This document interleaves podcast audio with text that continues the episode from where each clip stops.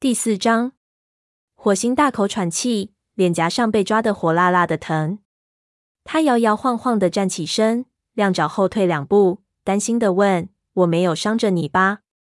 火星声音沙哑的说：“没有伤着，我很好。是白风教你那个动作的吗？我从没见过这一招，干得漂亮。”他忍着痛走过训练沙坑，训爪、刺爪和云爪在一旁看着。火星正在逐个评估这几名学徒的格斗技能，他们已经具备武士的不凡身手了。火星说：“幸亏咱们是一伙的，我可不想有你们这样的敌人。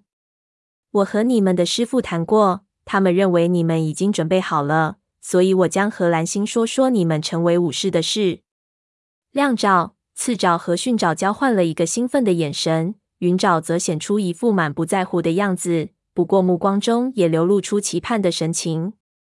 火星继续说：“好吧，回家的路上再捕些猎物。等老年猫和母猫吃完后，你们就可以吃了。”训爪说：“那得看能不能剩下什么了。”火星瞥了他一眼。训爪有时像他的师傅长尾那样爱发点儿牢骚，不过这次他显然是想开个玩笑。四名学徒跳起来，冲出训练沙坑。火星听见亮爪对云爪大叫：“我肯定比你捉的猎物多。”火星慢慢跟在众学徒后面，感觉自己好久没有像他们这样无忧无虑了。自从挑起副组长这副重担，他有时觉得自己比老年猫还要老。族群正在奋力求生，找寻食物，重建被烧得一塌糊涂的营地。所有的武士都在疲劳作战。火星从早忙到晚，工作总是多的做不完。他有时想，我们还能撑多久？落叶季天天临近，情况会变得更恶劣。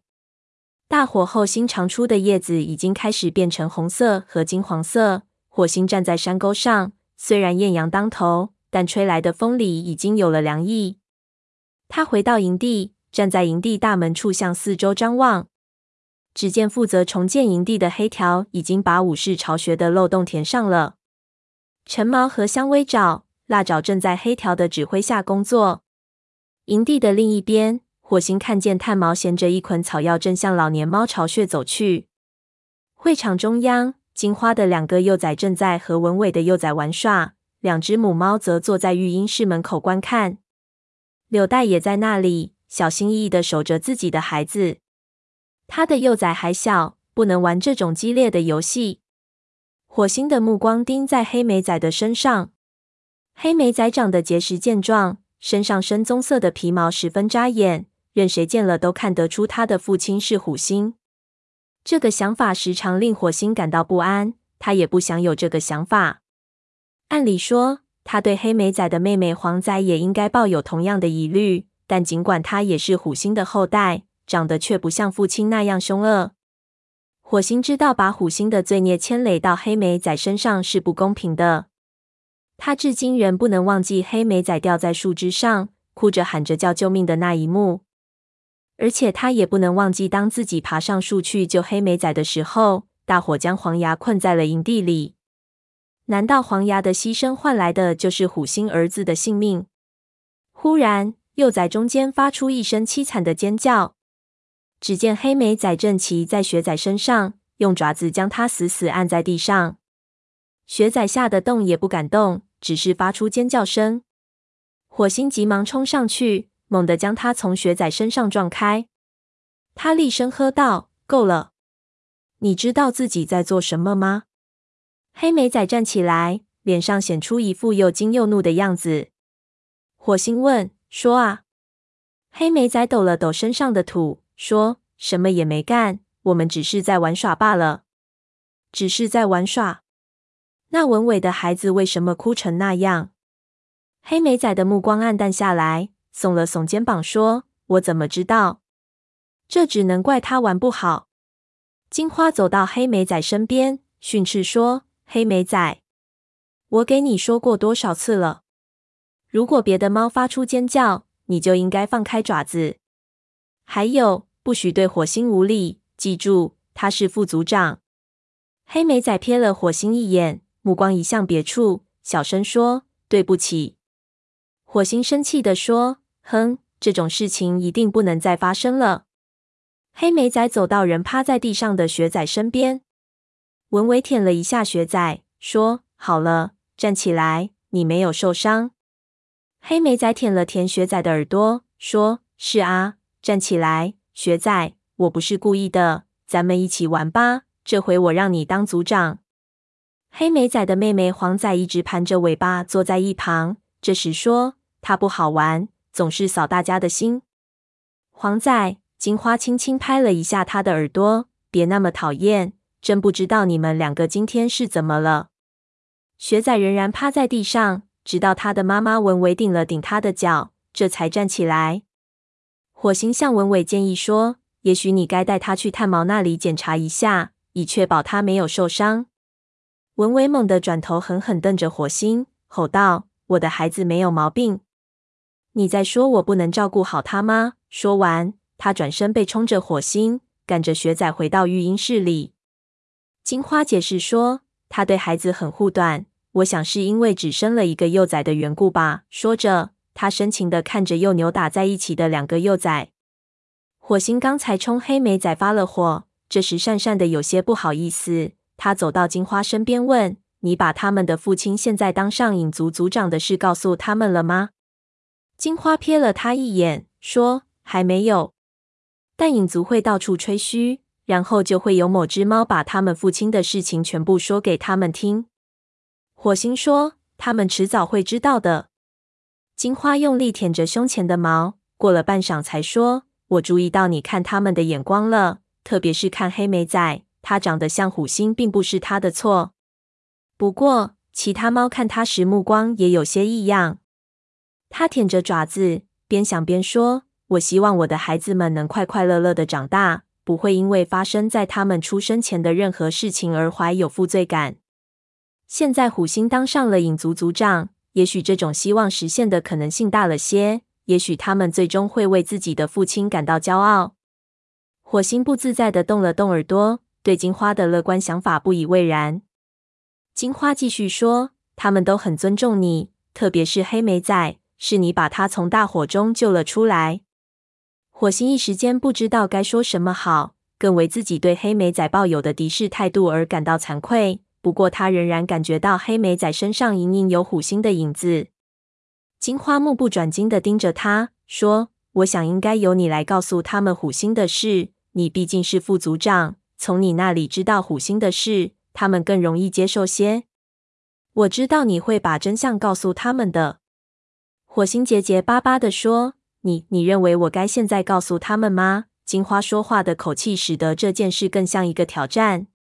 金花镇静地回答说：“不，不是现在，在你没有准备好之前，先不要给他们讲。等你认为自己已经准备好之后再说。”接着他又补充了一句：“但时间不要拖得太久。”火星低头行礼，承诺说：“我会的，金花，而且我会尽量照顾到他们的感受。”金花还没来得及回答，便见黑莓仔带着黄仔跑到他面前，忽闪着大眼睛问。我们能去看看老年猫吗？一只眼说要给我们讲一些很好听、很好听的故事。金花慈爱地说：“当然可以啦，给他带些猎物过去，这是一种礼貌。还有，要在太阳落山前回来。”黄仔说：“放心吧。”说着，他边跑边回过头喊：“我给一只眼拿只老鼠去。”黑莓仔蹦蹦跳跳的跟在后面，大声嚷嚷说：“不，不要你拿！”我去拿。金花转身对火星说：“嗯，如果你看到这两只幼崽有什么不妥，麻烦你告诉我一声，反正我是看不出。”他站起来，显然不打算听火星的回答，轮流抖掉四只爪子上的灰土，然后钻进育婴室。火星看着他离开，哭笑不得。他今天也不知怎么就同时招惹了文伟和金花。金花信任他。但显然不满他对黑莓仔抱有偏见，而且他也确实无法摒弃这些偏见。他叹了口气，站起来准备带领队伍出去巡逻。就在他转身离开育婴室之际，他发现绝毛在附近徘徊，一副欲言又止的样子。火星问绝毛：“有什么事吗？”绝毛吞吞吐吐地说：“我说不清，只是刚才发生的事。嗯，文伟的幼崽，还有，你不是想说我对黑莓仔太严厉了吧？不，火星，当然不是了。不过，爱，我想雪仔可能有点儿毛病。火星知道绝毛一向处事谨慎，不会小题大做，于是催促道：“说下去。”绝毛解释说：“我一直在关注雪仔。”他一边说，一边用爪子搓着地面，显出一副不好意思的样子。我我想蓝星也许会选我做雪仔的老师，所以对他的注意变多了些。我觉得他好像有些不大对劲，不会像别的幼崽那样玩耍。别的猫和他说话，他也没有反应。火星，你知道幼崽们的特点，无论遇到什么东西都要伸鼻子嗅嗅。但雪仔好像没有表现出来。我想应该让炭毛给他检查一下。我向文伟提过这件事，结果耳朵险些被他撕烂。绝毛耸了耸肩膀，说：“也许是文伟不肯承认他的孩子有毛病罢了。”火星细想起来，也觉得雪仔与别的幼崽相比，反应似乎迟钝了些。雪仔比金花的两个幼崽年龄还大，但发育程度却与年龄大不相符。火星说：“这件事交给我来处理。我和炭毛谈谈，他应该能找出一种办法来，既为雪仔检查了身体，又不伤及文伟的面子。”绝毛舒了口气，说：“那就拜托了，火星。”火星说：“还有，你能带队巡逻吗？叫上鼠毛和文脸一同去。”绝毛凛然遵命：“没问题，火星，我现在就叫他们一起去。”说完。他翘着尾巴转身离开。等他走出几步后，火星忽然想起一件事，又叫住他说：“哦，绝毛，如果雪仔没有什么问题，我就去和蓝星谈谈，请他选你教导学仔。”火星没有急着去找炭毛，而是打算先去向蓝星汇报一下他对学徒们评估的情况。这位雷族族长此时正坐在巢穴外晒太阳，看上去似乎有些恢复了。但他蓝色的眼睛里却显露出疲惫的神色，面前放着的猎物仅吃了一半。看见火星走过来，蓝星冲他眨了眨眼睛，说：“是火星呀，有什么事吗？”火星强打精神说：“蓝星，我带来了好消息。今天我给四名大龄学徒都做了评估，他们表现得非常好，我想他们已经具备武士的资格了。”蓝星迷惘地说。大龄学徒，那是绝招，还有还有探爪吗？火星心里一沉，蓝星居然连谁是学徒都记不清了。他耐心地说：“不是他们，蓝星是云爪、亮爪、迅爪和刺爪。”蓝星身子震了一下，随即厉声喝道：“我说的就是他们！你想让他们成为武士？把把他们老师的名字报上来。”火星努力压住内心的悲伤，告诉他说：“我是云爪的老师，其他的老师是长尾。”蓝星立刻打断他的话说：“长尾？没错，虎掌的狐朋狗友吗？他这么不可信，为什么还让他带学徒？”火星提醒说：“虎掌离开营地时，长尾选择留下来了呀。”蓝星嗤之以鼻：“那我们也不能信任他。”我们不能信任他们当中的任何一个，我绝不会让他们的徒弟成为武士的。他顿了顿，接着又说：“只有你的徒弟可以，火星，只有你对我忠心耿耿，所以云爪可以成为武士，其他的几个不行。”火星不知道该说什么好。虽然大家对云爪的看法还不错，但如果只有他成为武士，而其他学徒不行的话，肯定会出大麻烦的。况且。别的学徒不比云爪差，太过突出对云爪没有好处。火星心乱如麻，他知道在这种情形下，所有的学徒都不宜成为武士。尽管族群迫切需要武士，但他知道蓝星现在已经不可理喻。